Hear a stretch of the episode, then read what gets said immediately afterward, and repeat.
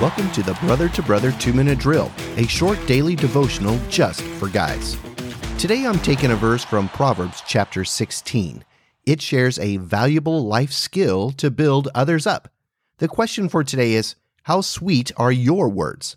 Let's take a look at our scripture verse. Proverbs 16:24. Gracious words are like a honeycomb, sweetness to the soul and health to the body. I like this verse because I really like honey. When we walk through a farmer's market and there is a local honey supplier, I can't help but stop, try the various honey flavors, and purchase one.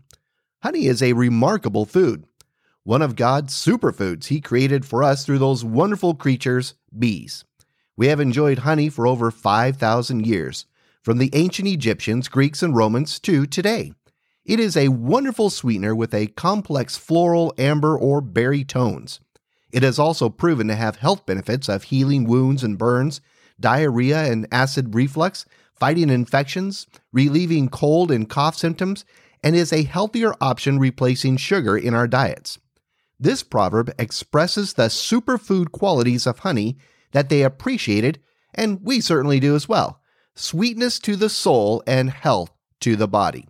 So, to compare our words, specifically gracious words, to a honeycomb demonstrates the superfood quality of gracious words. Maybe we would call them super words.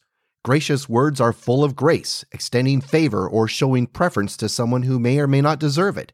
We can share gracious words to those in the workplace through appreciation and praise for their work, effort, and accomplishments. We can express words of encouragement to our children or teens in our homes when they are facing a difficult situation.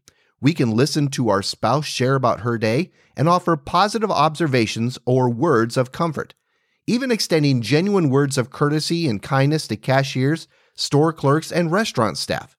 When we thoughtfully and purposefully look to encourage another with gracious words, then our words become the super words full of sweetness to the soul and health to the body.